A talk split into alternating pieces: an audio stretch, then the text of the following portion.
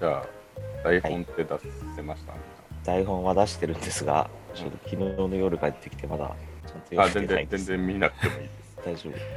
私はもう、もうなんか掛け合いを聞いているよ。そう僕もそのスタンスです。 マジ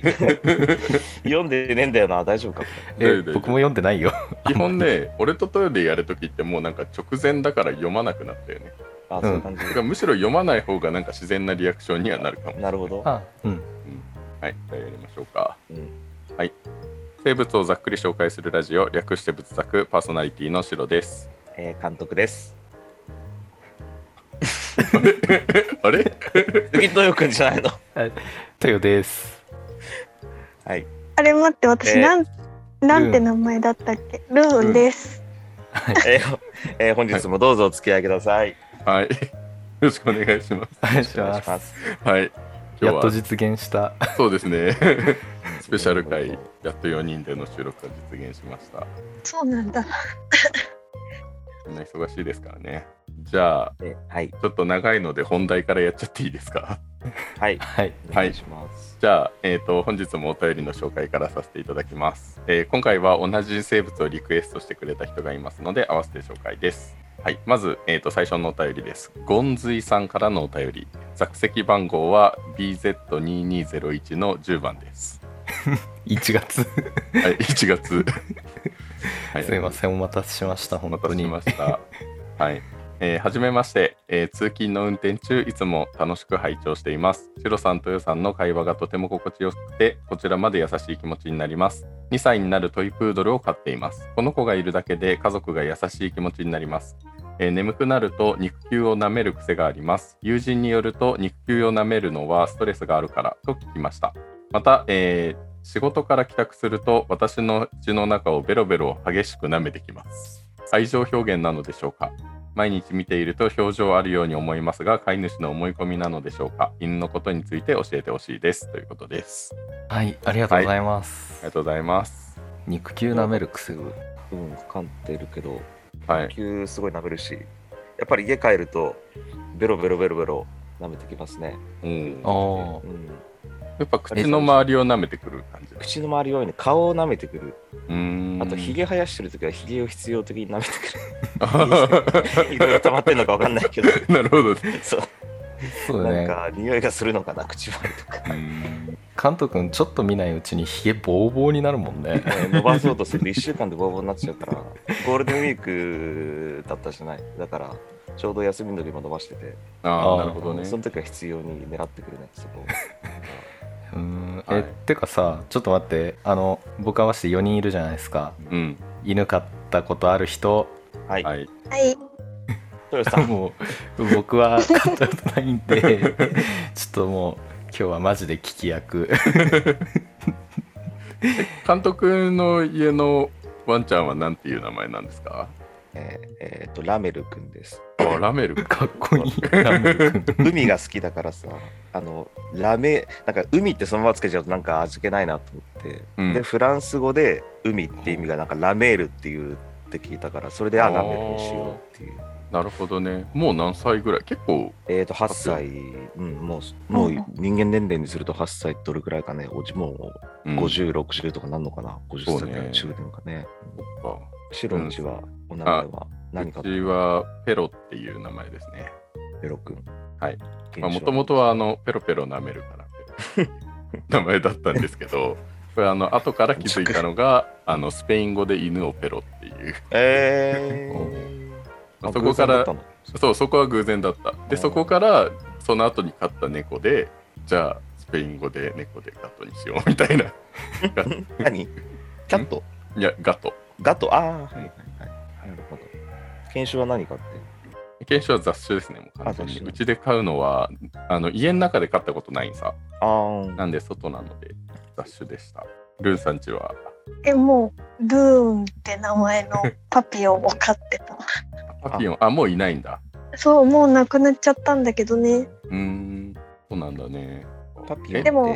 うんん。どうぞ。あいや猫と一緒に飼ってたから多分自分のことを猫だと思っててあんまり犬っぽくない犬になってしまったから犬っぽくないっていうのは、なんか、そういうアクションをするの あ猫の自分が猫だと思ってるから猫のできることは全部できると思ってるだからすごい段差が高くても自分でも飛べると思ってたりとかすごい狭いスペースでもう猫と一緒に寝れると思ってるとか実際できてないと実際はできてないし猫のことめちゃめちゃ踏んでたりするんだけど、あうん、まあ、一応猫も仲間に入れてあげてたから多分猫だと思ってる。なるほどねそっかそのワンちゃんすげえ自分だけなんかすげえギャップ感じるんだけどって思ってた んだねー僕にはできない私にはできないとかも思ってたけどそうそうでも一匹はすごい優しくて登れなかったりしたら降りてきてくれてたからううんんあ猫の方がねそうそうそううそう、んでルーンはなんでルーンなんですこれは母親がつけてるけど童話から取っててルンペルストゥルツ編から取ってたんだけど長すぎるからルーンになっ てる由来がみんなかっこよすぎないちょ っとそういう感じなのペロペロかっこいいか後付けでスペイン語と判明しましたけどペロペロ食べるのペロだよかっこよくいやでも私も最初の名付け猫を野良猫拾った時はニャーニャー鳴くからニャ ーでニーニー鳴くからニーちゃんだったからちょっと母親の名付けが一段上だったとい うか 一段どこじゃないよねルルンペルドイツ語でしょだってあそうあまかあっこいいいろいろ読みが違ったりするかもしれないけど、そう。まあ、名付けはね、すごく悩むよね。感覚でね決めたのが一番覚えやすいし愛着湧くしねでもねそうだねいいねじゃあちょっと2通目も紹介しますは。はい、シンガポールにお住まいのハラミドさんからです。えー座席番号は BZ2201 の13番。えー最近聞き始めて毎回楽しく「へえ」と言いながら聞かせていただいています。第1回がミトコンドリアなのがいいです。さて知りたいことですが犬の犬種は未登録も合わせてざっと700から800くらいあるそうですが犬を交配させてこんなに多くのバリエーションを作るにはどれくらい時間がかかったのか犬の交配の歴史例えばダックスフンドのように胴長短足にするために何世代かかるなど「へーって言える程度にざっくり知りたいですよろしくお願いしますということですはいありがとうございますはいありがとうございますうんうんあということはあれじゃん第1回目がミトコンドリアってカント君とやりましたね、うん懐かしいですねあそう だね懐かしい懐かしいです ねはるか昔にあそこから始まったんで すねまあ収録は葉緑体の方が先だった けどあそうそうだったそうだったっけ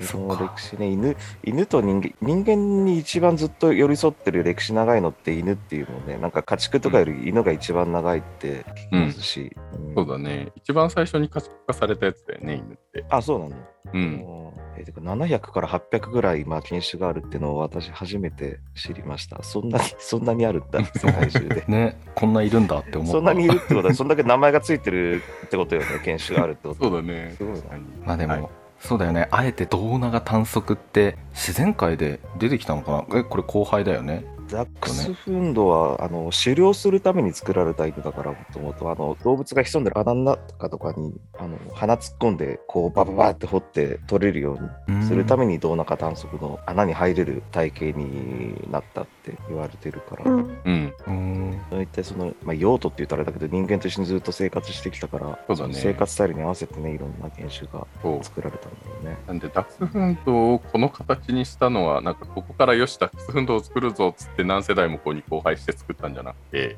なんかうんうんあれだよね、なんか歴史的にだんだんそうなってって一緒に狩猟してたらそうなってたんだよねあそうだねまあでも人間がある程度関与はしてるあそけうそどうってそうそう感じだ,、なんかだ、らね、胴長短足の方が都合がいいからそういう個体ばっかり集めてというか、うんそういう個体同士で意識はしてなくても多分そういう個体の子供を作ってるんだろうねへはい、え、はいってう感じで、す僕はもう「へえ」って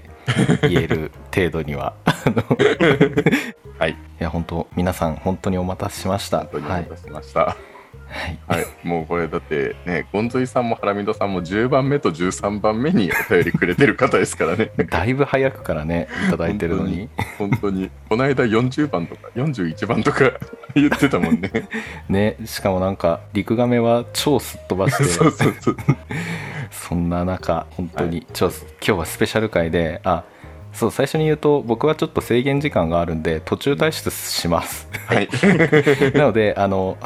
ワンちゃんをね飼ったことのあるお三方でね盛り上げてスペシャル回盛り上げていただけたらと思いますはい、はいお願いしますお願いします。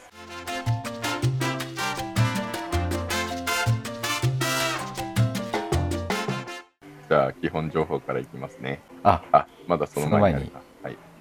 はい。ということじゃであ、あはいあごめん 4人分いるとちょっとそうだだねから誰かが話すだろうっていう感じになっちゃじゃあ今日は何を紹介するんですかはい、今日はゴンズイさんとハラミドさんの好きな生物犬についてざっくり紹介していきたいと思いますはいじゃあ基本情報からいきますね犬は動物界脊索動物門脊椎動物亜門哺乳綱猫目犬科犬属に分類される仲間ですう 猫目あそうなんだ猫目なんです猫目なんだ。猫は猫目。猫は猫目あー猫。も犬も猫目ああ、まあやっぱり近年、近目は同じなんだね。うん近いんだね。うんで、えー、と学名はアニス・ルーパス・ファミリアリスです。で、えー、とカニスは、えーとまあ、俗名なんで犬。で、ルーパスはオオカミうん。はい、で、えーと昔の言い方で言えば山犬。で、オオカミの回でもやったんですけど、野生のオオカミが家畜化されてできた亜種が犬なので、まあ、犬もオオカミも同じ種でうんあれだよね狼から派生したのが犬なんだよね、そうそうそうそう、なので、まあ、両方とも犬族に含まれている、まあ、犬犬という か狼の亜種、はい、でファミリアリスっていうのは家族に属するっていう意味なので、まあ、学名からももう家族の一員っていう考え方ですよね、うんうんで、えー、とペットとして飼われている、まあ、うちらがよく犬って言ってるものは山犬と対比させる、まあ、この、えー、と狼と対比させて家犬っていうふうに呼ばれます。えーはい、なので、まあ、今回はペットとして飼われている家犬についてちょっとしょざっくり紹介していきたいと思います。はで、えー、と家犬は実はあの人間の手によって作り出された動物群で、まあ、野生の中ではなかったものなんですね。で、えー、とおー家畜として飼育された歴史としてはやっぱり最も古いので、えー、と現在国際地区犬連盟が公認している犬種は331種類おでそのうち176種をスタンダードとして定めています。スタンダードも多いなだからこのスタンダードっていうのが基本的ななんかその血統書付きのみたいなそういうイメージなあうんあなるほどはい、でそこから多分そのね、えー、と国際地区圏連盟が公認しているなんか交配種とかそういうのも含めれば331種。うんはい、で非公認犬種だから登録していない犬と,、えー、と非公認犬種を含めるとハラミドさんが言ってるように700から800種類ぐらいいると言われていてで世界には4億匹の犬がいますお よく 日本の人口よりも 多いすごっそうなんですよ、はい、で血液型は8種類あ8種類8種類へでまあこれさっきのオオカミの亜種っていう話だけど、まあ、ゴールデンレトリーバーとかチワワとかダックスフントとかいろいろ大きさも形も色も全部違うじゃないですか、え、うん全部亜種レベルの違いしかないっていうことですよねあえあこれでさえもアッシュレベルの違いあまあそっ亜種レかベルそう全部種は同じだからへカニスルーーパスっていう中に入っている種だからね、へえなんか新年でさ虎の会やったじゃんうん8アッシュいるよってうん私ぶっちゃけあんま見た目じゃよくわからないよね、うんそうだねでももうこのゴールデンレトリバーとチワワとかダックスフンドもうん同じように全部アッシュってすごいな、そうそうなんです本当にねなんだろうチワワとさっきのなんだっけルーンさんが飼ってルーンさんが飼ってたのなんだっけパピオンえー、とパピヨンうん。なんかチワワとパピヨンとかだったらアッシュって言われてもなんかイメージつくけどさ、ゴールデンレトリーバーとチワワがアッシュってあんま 体り。何倍も違うかもしれない。 そう、人間であの体重差だったらすごいことになっちゃう。 そうだね。はい、で、えー、と最近は結構科学が発達して数万年前の化石で保存状態が良ければ化石から DNA を抽出してゲノム解析ができるようになったんですよねうんなので犬の起源が遡れるようになりましたうんおまあ、それでもまだまだ全然わからないところは多いんですけどあのそれによるとあのざっくりちょっと歴史を伝えるとオオカミが家畜化されて犬になったのはおよそ4万年から2万年前おおで中東から東アジアのあたりが起源とされていますえー中東あたりえーなんかネアンデルタール人のところでそうもですねなんかやった感じでしかも4万年前かなんかうんちょっと嫌な予感 するはい で、まあ、このあと中東から東アジアのあたりでいたオオカミを多分家畜化してやったのが犬の歴史の最初だね。でこれが秋田犬とか柴犬とかみたいな東アジアの犬の系統と、まあ、それ以外とにまずはうーんなので犬の中でも結構なんか初期に分かれてるね秋田犬あがいじゃあ秋田犬とか柴犬ってすごいもうある種固有みたいな感じなんだねそうそうそうそう随分前に分かれたからうん、うんで次にバゼンバゼンジなどのアフリカの系統が分かれまバゼンジすバゼンジ 知らないはい、アフリカの系統なんてあるんだねうん、あるみたいだねでへ、ええー、とそしてシベリアとかアラスカ系の寒い地域の犬に分かれて、まあ、中東系からヨーロッパ系に分かれたよってでドイツから出土した化石の中に1万4700年前と思われる犬の化石が出てきたので、まあ、その頃にはもうすでにヨーロッパに行ったんだねっていう。うんでえーとまあ、そういうふうにすることによって、まあ、大体7000年前ぐらいには今のヨーロッパ系の犬の祖先系統の犬がいるということうんで、えー、と4700年前ぐらいに中東東南アジア系の犬がちょっと入ってきて交雑したっていうことなので、まあ、あの若干その混ざってはいるけれども、まあ、ざっくりこんなイメージですねうんはいなんで日本の固有種はさっきトヨも言ってたけどやっぱ結構初期に分かれたっていうのは驚きですよ ねねなんかでもなんかなんだっけ秋田犬とか柴犬とかってさなんかヨーロッパに贈呈っていうかされてない、なんか、あそうなのうんうんそうだよねうん、珍しいというかいないからね。うーんうんなんかお偉いさんに これ日本のすごいやつなんでよかったらどうぞっつってお近づきの印にどうぞっつってね、あそうなんなんだうん、ニュースで高々とへえ秋田犬柴犬が連れて行かれるっていうかもらわれていくっていうか、 ううんん、のを見た、うんあそうだねだって一番遠いからねヨーロッパにいる犬たちとそうだよねうん、だっていろいろこうに分かれて分かれて最後に行ったのがヨーロッパなのに日本は一番最初に来てるってことだからね、うんううんうんんはい、東アジア、その中東とかアジアの、ね、秋田犬柴犬が最初にいたってなると、今でもこのルーツの元の犬種はいるのかな、アジア。うん、多分いるんじゃないかな、近い種はいるのか。うん、うん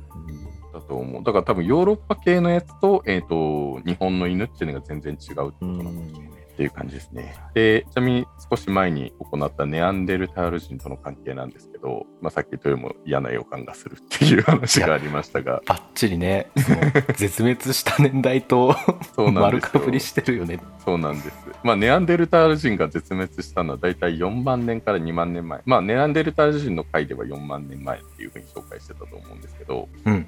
あの、ホモ・サピエンスとネアンデルタール人の運命の分かれ道の一つの説としてこの犬がある。あはいでサピエンスは、あの、犬を連れていたから狩りが結構スムーズに。いくんだよねまあ、犬とは言ってもやっぱもともとは狼だから、まあ、最初の頃家畜化したその4万年前から2万年前だと、まあ、まだほぼ狼だもんねーうんまあ、うんそうだよねほぼ狼だよねほフぼ狼ォルムもなんかそう。なので、まあ、やっぱ狩りには適しますよね。うんはい。っていうことで、まあ、狩りとかがスムーズにいって、別に絶滅を免れられたっていう。うんうん。なので、犬がサピエンスを救った。犬がいなければ、私たちはいないんですよ。ああうん。はいそう犬に支えられて狩猟できてたんだ。うん、そうですね。で、えっ、と、犬の家畜化も、まあ、ネアンデルタール人の絶滅も、まあ、両方とも4万年前から2万年前です。まあ、どちらにしても、まあ、ネアンデルタール人の絶滅の時期と、東アジアで、まあ、家畜化された犬が、まあ、ホモ・サピエンスと一緒にヨーロッパに行っていた時期っていうのもあるので、まあ、こういう、この時期によっては、ネアンデルタール人は犬を飼ってないから絶滅してしまったっていうような仮説もなりうんはい、なので、まあ、東アジアで家畜化された犬がどれぐらい早くヨーロッパに行ってるかっていうのは分からないけ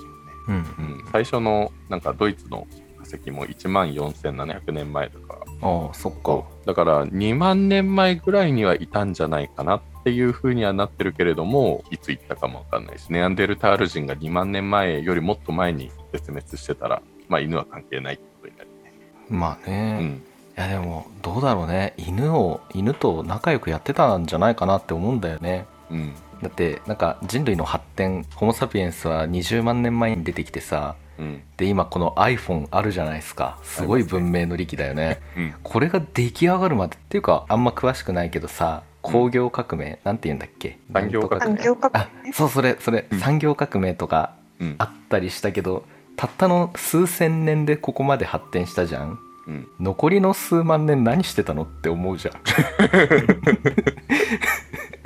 で絶 そうだ対ね立ち上がってたんだよ。 だから犬とだったらすごい随分前から仲良くできたんじゃないかなって思うんだよね まあ そうねすごくないだってたった数千年よもう本当よだって 弥生時代とかさ、ねそれこそエジプトで石積んでた時だってうんまだ1万年前でもないでしょうん数千年前でしょそうだねできるよ多分犬と仲良くすること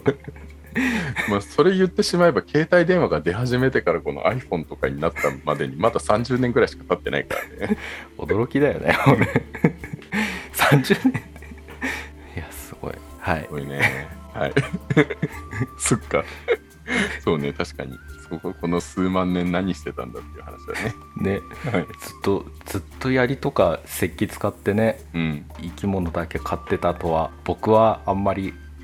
思えないっていうか暇じゃないって思う暇じゃないっていうか生きるのに精一杯生だきったんるです そようあそうだね生きるのにそう精一杯だってそうそうはいでちょっとその後なんですけどあのうん時は進んで19世紀半ばです めっちゃ進んだ めっちゃ近年はい、まあ1800年代ですねあのヨーロッパで犬種の育種クラブっていうのが作られてで、えー、と犬種ごとの標準を定めて繁殖隔離が行われるようになりましうんた、はい、なのでここまでたくさんある犬の品種のほとんどっていうのは19世紀以降だから、まあ、ざっくりここから200年ぐらいしか経ってない、おーはい、でその前はまあ血統とかもなかったので、まあ、いわゆる全部雑種、まあ、雑種って言い方がちょっとあれかもしれないけれどもおーななんか最近は差別的だっていうんでなんていうのミックス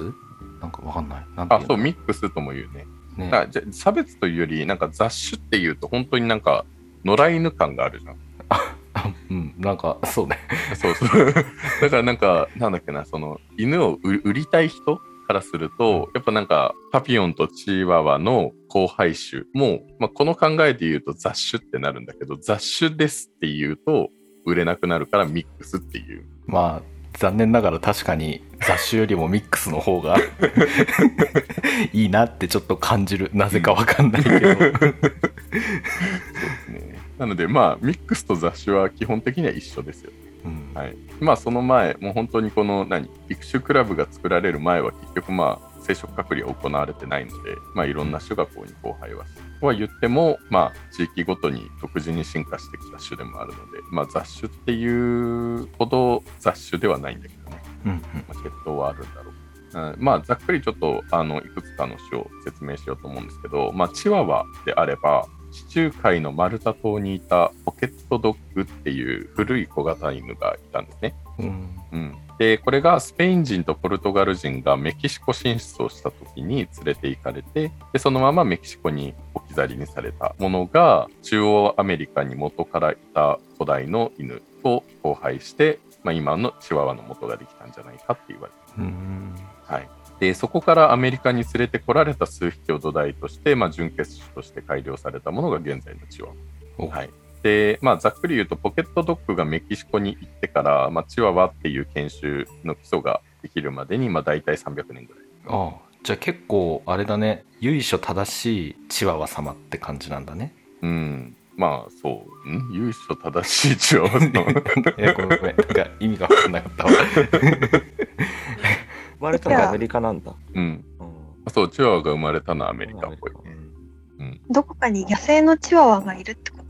とああ、いるああ、どうなんだろうね。いるかもしれない、多分。マルタ島に行けば、その大元の野生のチワワに会える。マルタ島にはポケット。ットドッグだからチワワのめっちゃ大元だね。ポケットドッグっていうぐらいだから多分小さいんだろうね。うん、そうだチワワもね。小さいからね。うん。でもまあ古い小型犬だから多分今ポケットドッグ自体は多分絶滅しちゃってるんだと思う。うんまあ、ポケットドッグから発生したやつはまだマルタ島にいるんかもしれないけどっていう感じですね。で、えっ、と、ダックスフントもあの12世紀頃、さっきあの監督が言ってた通り、ダックスの基礎となる犬が誕生して、まあ、穴に潜むアナグマとかノウサギとかの量に使われるうちに体型がだんだん変化していって、まあ、そういう個体を人間が繁殖させていった結果今の胴長短足のダックスフントの形になるこのあ間この間約数百年あうんはい、だから数百年間ずっとなんかあまり意識せずになんとなくこうになんか繁殖させてったら数百年ぐらいで、まあ、今のダックスフントの形ができるうん数百年でそんなに体の体型って、なんだろう、遺伝的に変わっちゃうもんなんだな。うんなんか選別してったよねきっとねまあそうだろうね。より胴長がいいなみたいなじゃあうん胴長のメスとオスをみたいなやってったらうん。まあ数百年あればいけるのかめなっちゃアナグマ取るじゃんっつって、その子同士をこう掛け合わせていったりとかって感じ。うん。あ、そうかもしれない。確かになんか、あの、足の速い馬の子供を残したいみたいな、そういうイメージか。うんアナグマ漁の得意な種を、みたいな。うん。なんでまあざっくり言うと、まあ、特に血統とか意識せずに人間の都合で大体数百年ぐらいかけて、まあ、それぞれの犬種の元となる種ができるでそれをもとに200年前ぐらいから血統書を使って厳格な繁殖管理をしていったっていう中ですねただこの純血を保つためのこの厳格な繁殖管理って結構狭い遺伝子プールの中での交配っていうことなんでやっぱそれぞれの犬種ごとに特有の遺伝子感とかが多いんですよねうんそうなのでなんかパピヨンとかチワワとかそういう風に言うやつってさやっぱ例えばがんが多いとかさなんかヘルニアになりやすいとか、なんかそういうのって結構あるじゃん。ダックスはなりやすい。うんうん、なのそっでかでそういうちょっと前まで劣勢って言ってたけどその先生のホモができやすくなっちゃうってことだよねそうだねまあ参考欄にあの載せておくのでちょっとこれは気になる人は見てもらいたい、はい、遺伝子疾患と発症が多い主な品種っていうみんなの動物病気大百科っていう作品ですねはい。で、えっ、と、20世紀になると結構ミックス犬の人気も出てきていて、で、純血の種に比べて遺伝病などを避けることができます。なので、やっぱなんか、優性生殖の良さって、やっぱ別の遺伝子が入ってくるからさ、病気に強くなったりとか、そういうことになるわけだから。うんうんうんうん、っていうのがあの同じ種純血のこの血統書付きの中でずっとやってるやつに比べてやっぱなんか別の種の遺伝子が入ってくるとちょっとまあ強くなるよっていうことですね。今は最近人気出てきてるよね。うん、そう、そうなんですよ。販売店とか、まあ、ブリーダーさんとところかでも、うんなんだろう、名前、こう、ダックスとこう、他の検証を合わせた、こう、うん融合した名前のさ、うん犬種がよく見かけるようになったのって、今ちょっとでパッと出てこないんだけど、うんこれは流行ってんだなって思うよね。まあ多分200年前にこの血統書を作って繁殖隔離をした時はそんなに問題じゃなかったんだよね。ああ、なるでほど。多分200年間この同じ遺伝子プールの中でやっちゃったからここに来てなんかちょっとうまくいかない部分が多くなってきたってことなんだよねうん、ただまあこれあのちゃんとした専門のブリーダーが遺伝病とかを総合的に判断して後輩前検診をしてから繁殖を進めるのが普通なんですよねただなんか悪質なブリーダーとかあの知識のない一般家庭で見た目重視とかでやっちゃうと逆に問題を抱える種ができてしまったりしまああす、うん、問題っすねそれはなんで例えばチワワとダックスフントでチワあ待ってチワックス違う。あそうチワックスチチワックスがいるんだけどダックスフンドってあ胴長だからヘルニアになりやすいじゃん。でチワワって小型で、まあ、足も細くて、うんまあ、結構華奢だよね。うんだそれが胴長でヘルニアにもなりやすいし、まあ、足とかも細くて骨折とかもめっちゃしちゃうっていうのになっちゃうのでだから可愛いものと可愛いものをとりあえず掛け合わせればいいっていう問題でもない。うんいやーそうかエゴがエゴがあるねそうなんですよ。ねなんか血統書とか、なんかなんかその純血よりは、やっぱなんか別のを入れた方がいいことには確かなんだけどね。ううんんなので、まあ今、世界各国で動物愛護法とかも改正されてるので、まあ結構この辺もちゃんとある程度良くなってきたんじゃないかなっていう感じですね。ちなみになんか血統書って言うじゃないですか。血統書付きの犬って。うん監督んちとかは血統書付きはい、一応というか、うん、あのミニチュアダックスだからあるにはあるね。うん血統書、うん、証明書、うん、ああるね。ああ、なるほどね。ルーンさんちもあったのないかな。なんかこの血統書付きって、血統書っていうのはなんかね、あの日本の中だと95%がなんかなんちゃら なんちゃらっていう そうだね。会が作ってるやつみたいなんだけど、血書っていうのは、なんかその同じ種の中の純血だけで言うやつらしいんだよね。おお。なので、ミックス犬とかには血統書って基本的につかないんだって。なんで、ミックス犬の血統書っていうのは、ただなんかそれをやる、血統書っていうふうに言ってつければ、なんか価値が上がるから血統書って言ってるだけなんで、皆さんちょっとそこは騙されないように。 あ、そういう悪質な売り方があるという。あ、そうね。まあ、悪質というより、まあ、なんか、親がわかるから、なんかその、買う側もちょっと安心はできるんだけど、まあ、厳密に言うと血統書ではないっていう血統書ではない。まあ、なん家か、証庭図明。的なね。そうそうそうそう犬とか柴犬もあれは血統書がつく固有の犬種になる。そうだねあのもう同じ種でその繁殖隔離が行われてたやつは血統書ですうん。じゃあちょっとここからあの歴史的な話ばかりになってしまったんで、まあ、最後にちょっと犬の仕草について紹介していきたいと思います。はい、はい、ゴンズイさんのお便りでもあった舐めてくるっていうのはやっぱ甘える気持ちの表れですよね。ね。はい、 これルーンさんちのルーン も、えっと顔は舐めてくるもう猫だと思ってるからそんなことはしないの。舐めてはくるなうんぁ。能的なもんなんだね、じゃあ。うん、そうだね。まあ、これ、子犬の頃に食べ物をねだって母犬をペロペロ舐めていた名残ですね。はい。で、手とか足とかを舐めてきたら遊んでほしいサイン。顔とか口元を舐めてきたときは甘えたいサインです。ただ、口元はやっぱお互い感染症の危険があるん で、やっぱ注意した方がいいですよね。 らしいですね。はい。まあ、あの犬が持ってる病気を飼い主がもらうっていうのももちろんあるんだけど逆に人間の病気が犬にうつったりすることもあるので、あなんで自分がいいっていう話じゃなくて犬のためにもちょっとそれはできるだけ多くはない方がいいかなっていうですね可愛いんだけどね うんあやっぱ飼い主的には嬉しいのそのうれ嬉しいベでロしベロょ。回されるの来られると、 おーおーって寂しかったね、みたいな感じになっちゃって、こう、ベロベロ、ね、さされちゃうよね、やっぱり。ああそうなんだ飼ったことないからさ、うん抵抗感があるんだよね僕は ちょっとこれあれだよね小型犬とかがペロペロ舐めてくるとすっごい可愛いだろうあーあうん大型犬に来られたらちょっと負けちゃ う。そうだね多分負けるよね、力。ち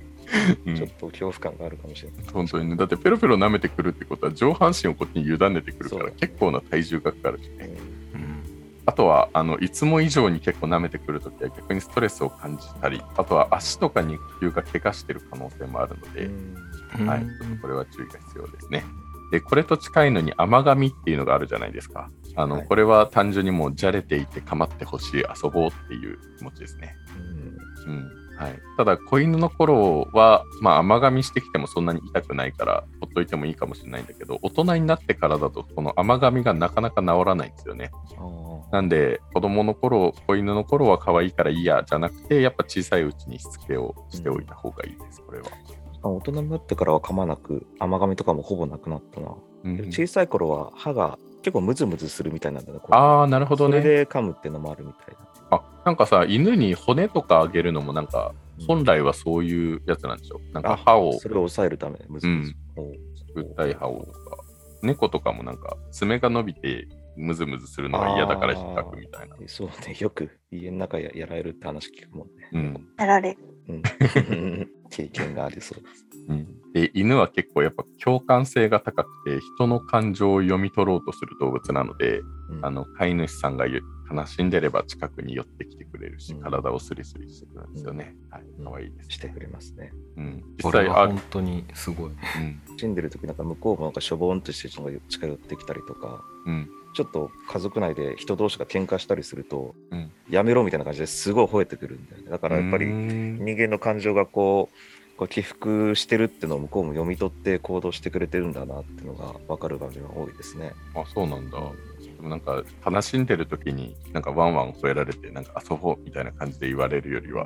やっぱそっと近くにいてくれるのはやっそうやってやっぱり和むというかなんか犬触ってる時ひ人ってなんか幸せホルモンなんか出出るそうなんですね。なんだぱっけなメラトニンじゃないよそれはシミのもとだ な。セロトニ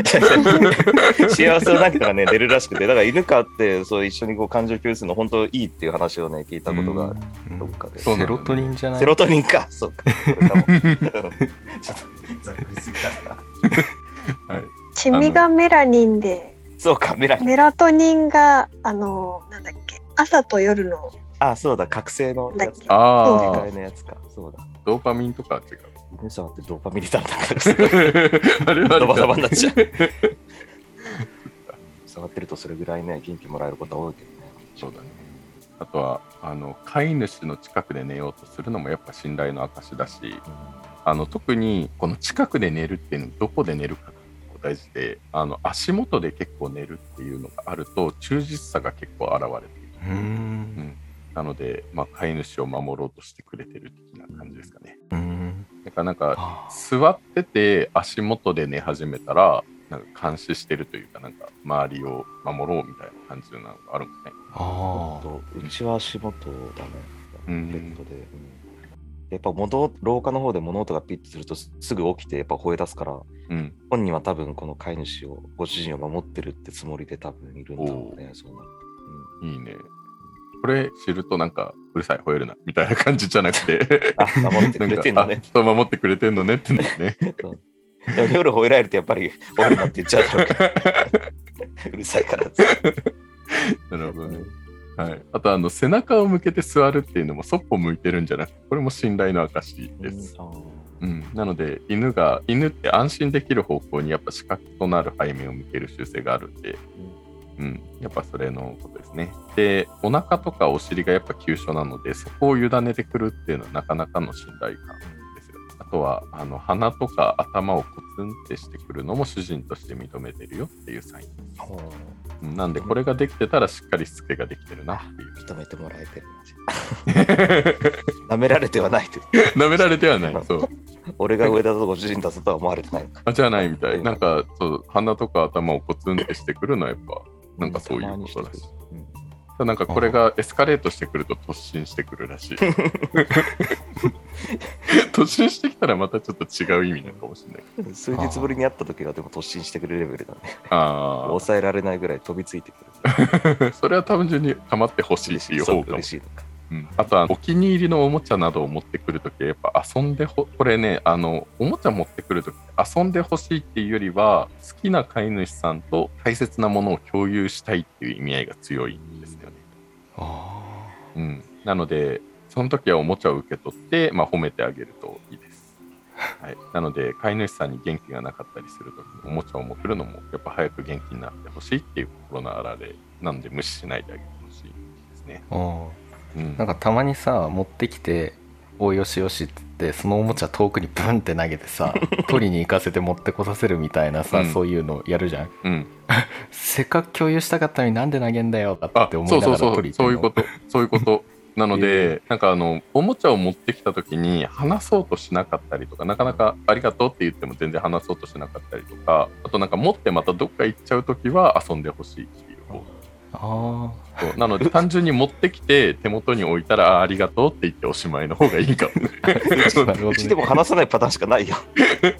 あそっか共有してくれたことない。毎回話さないでくださいじゃあじゃあ遊んでくれってことなんかなうんいつもそうずっと遊びたいが盛りなんだ。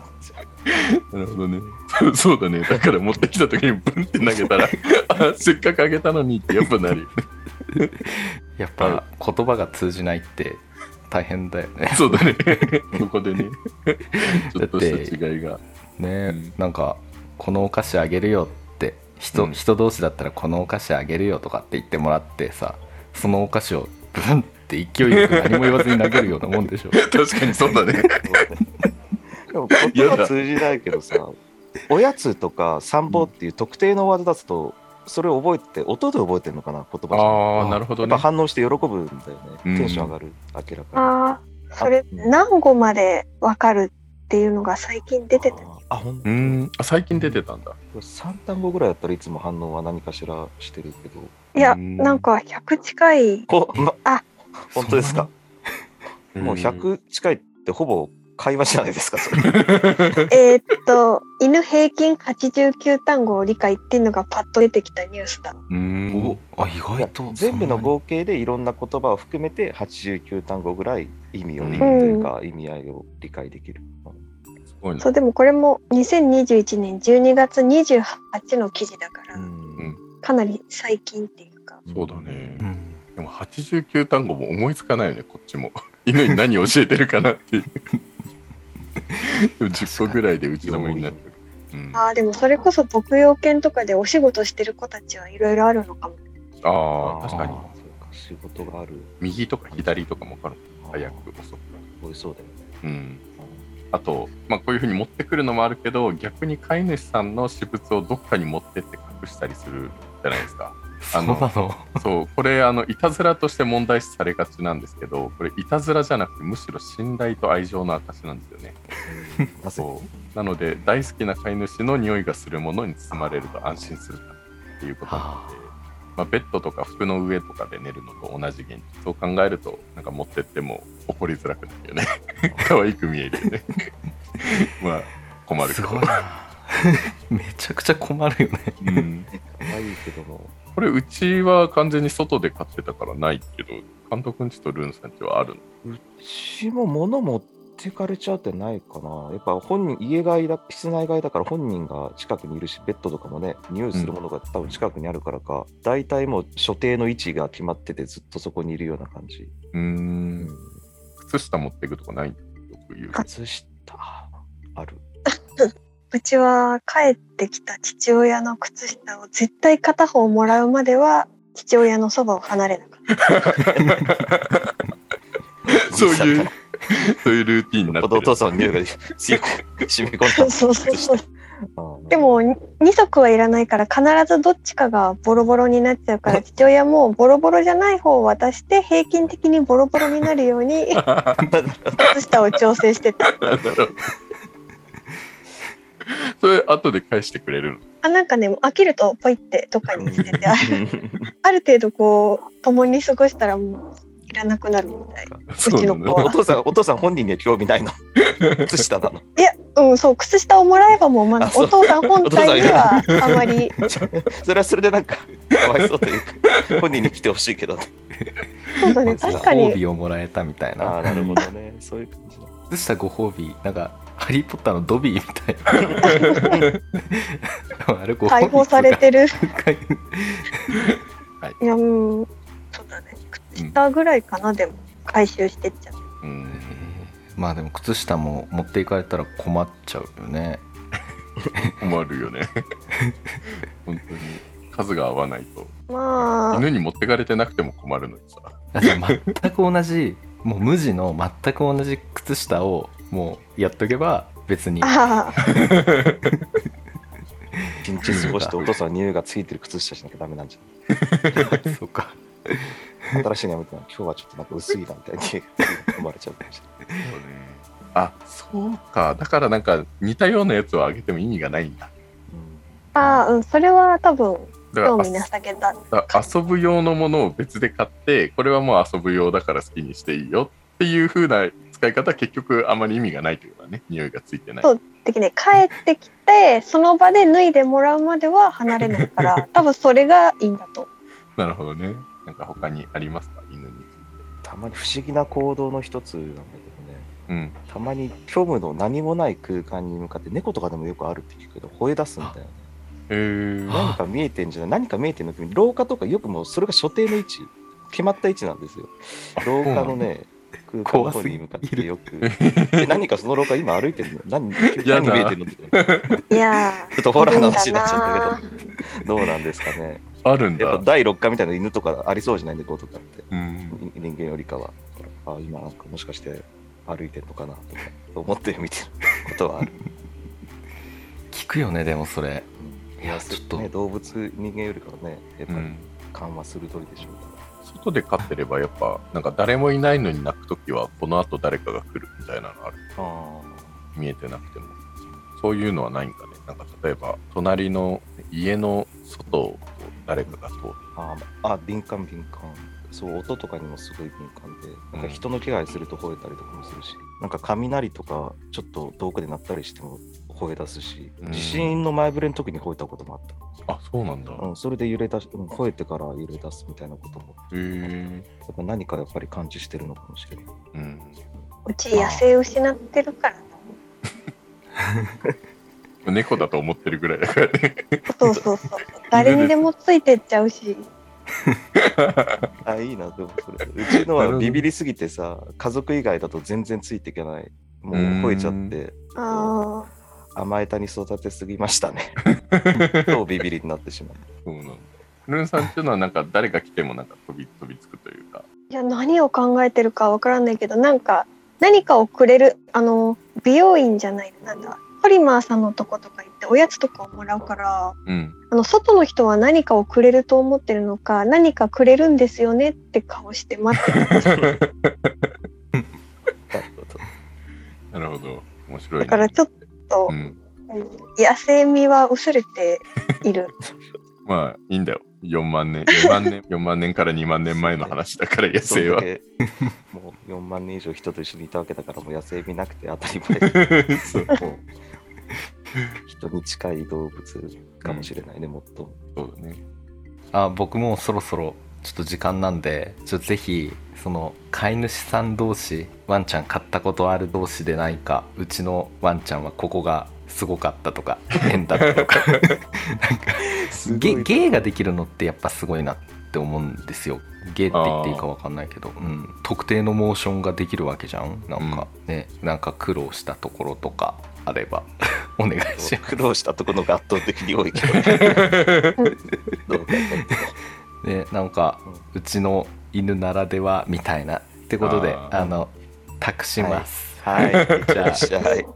はい、じゃあちょっと一旦僕は抜けますす、はいありがとうはい。苦労したとこっていうとやっぱりトイレだねああ。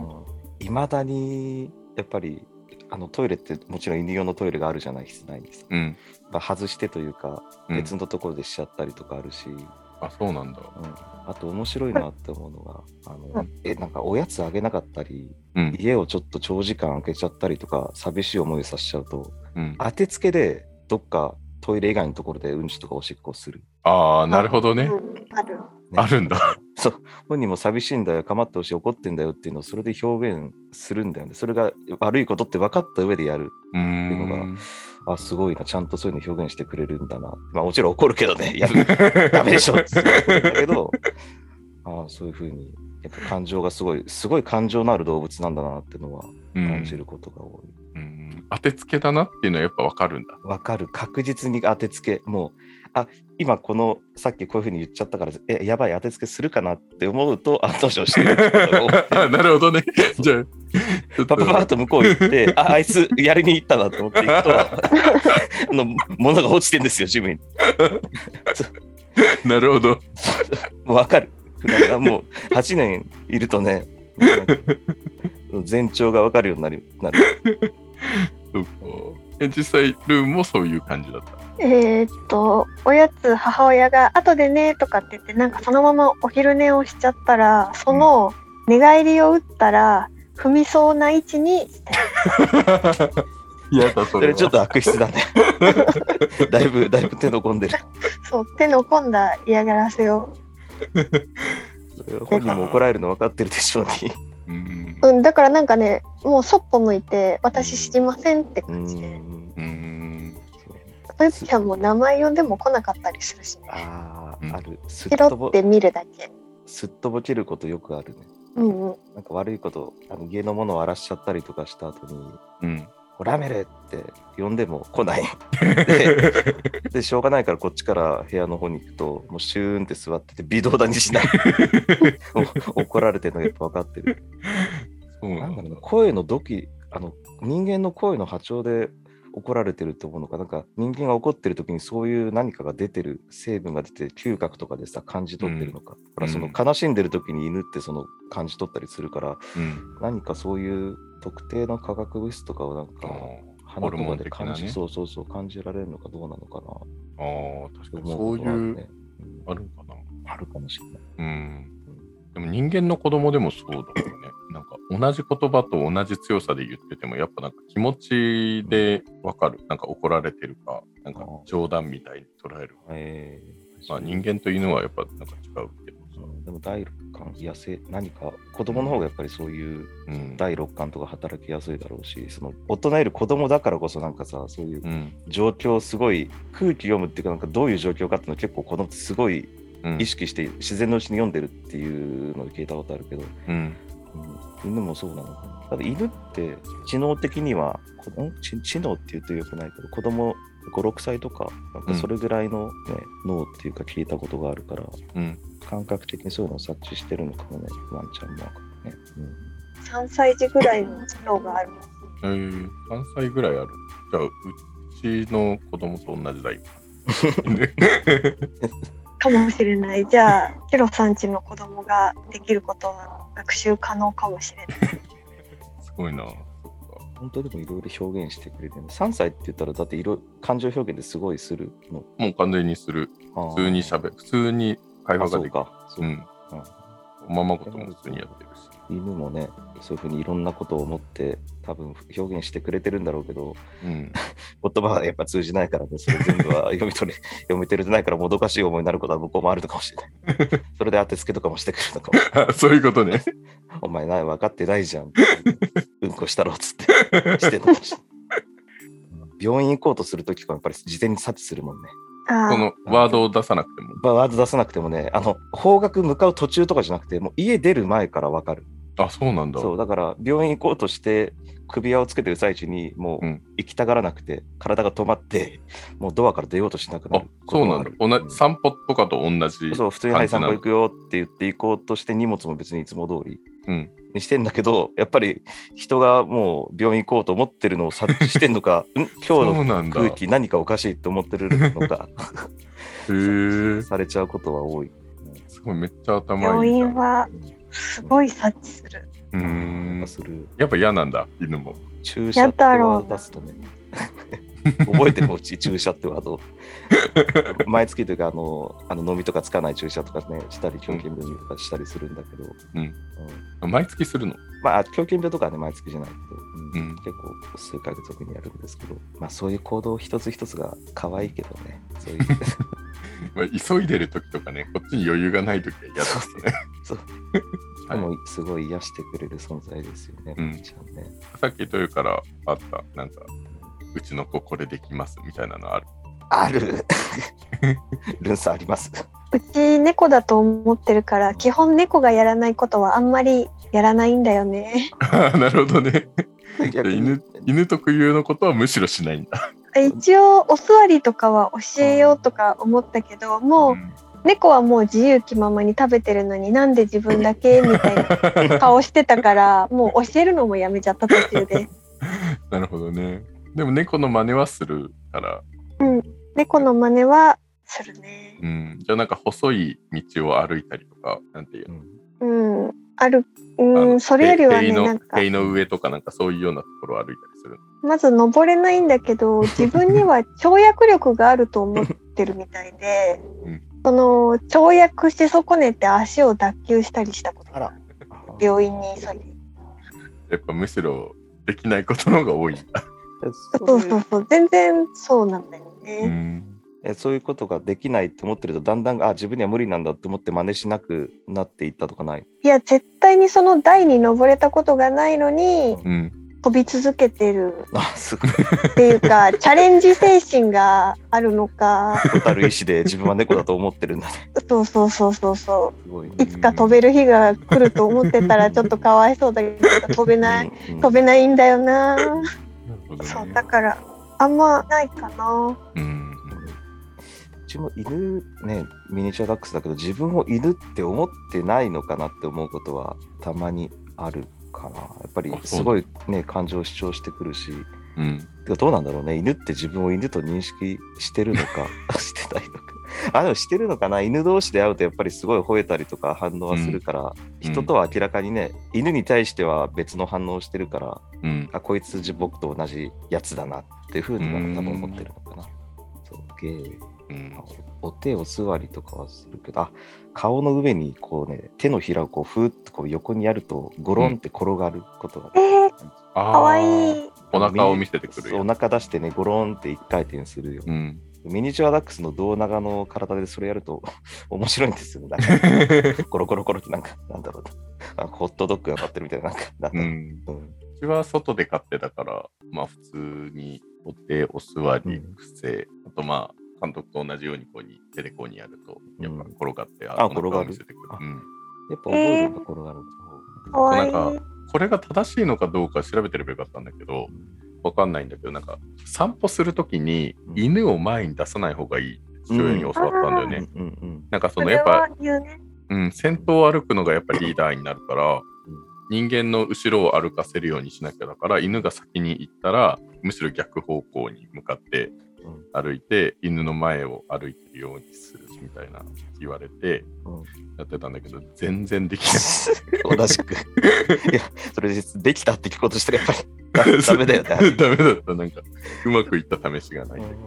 中型、大型犬だったら、ましてや力もすごいじゃん。うんまだうち、ほら、小型犬だから、こう、グイってこうできるけど、うんそれでも行こうとするから、首縛って咳しだすんだね、ゲボゲ ボだから、あやばいやばいと。あんま強くやっちゃうと、なんか怖いじゃない、首、指がやってるとね。だから、うん、やっぱそうだよね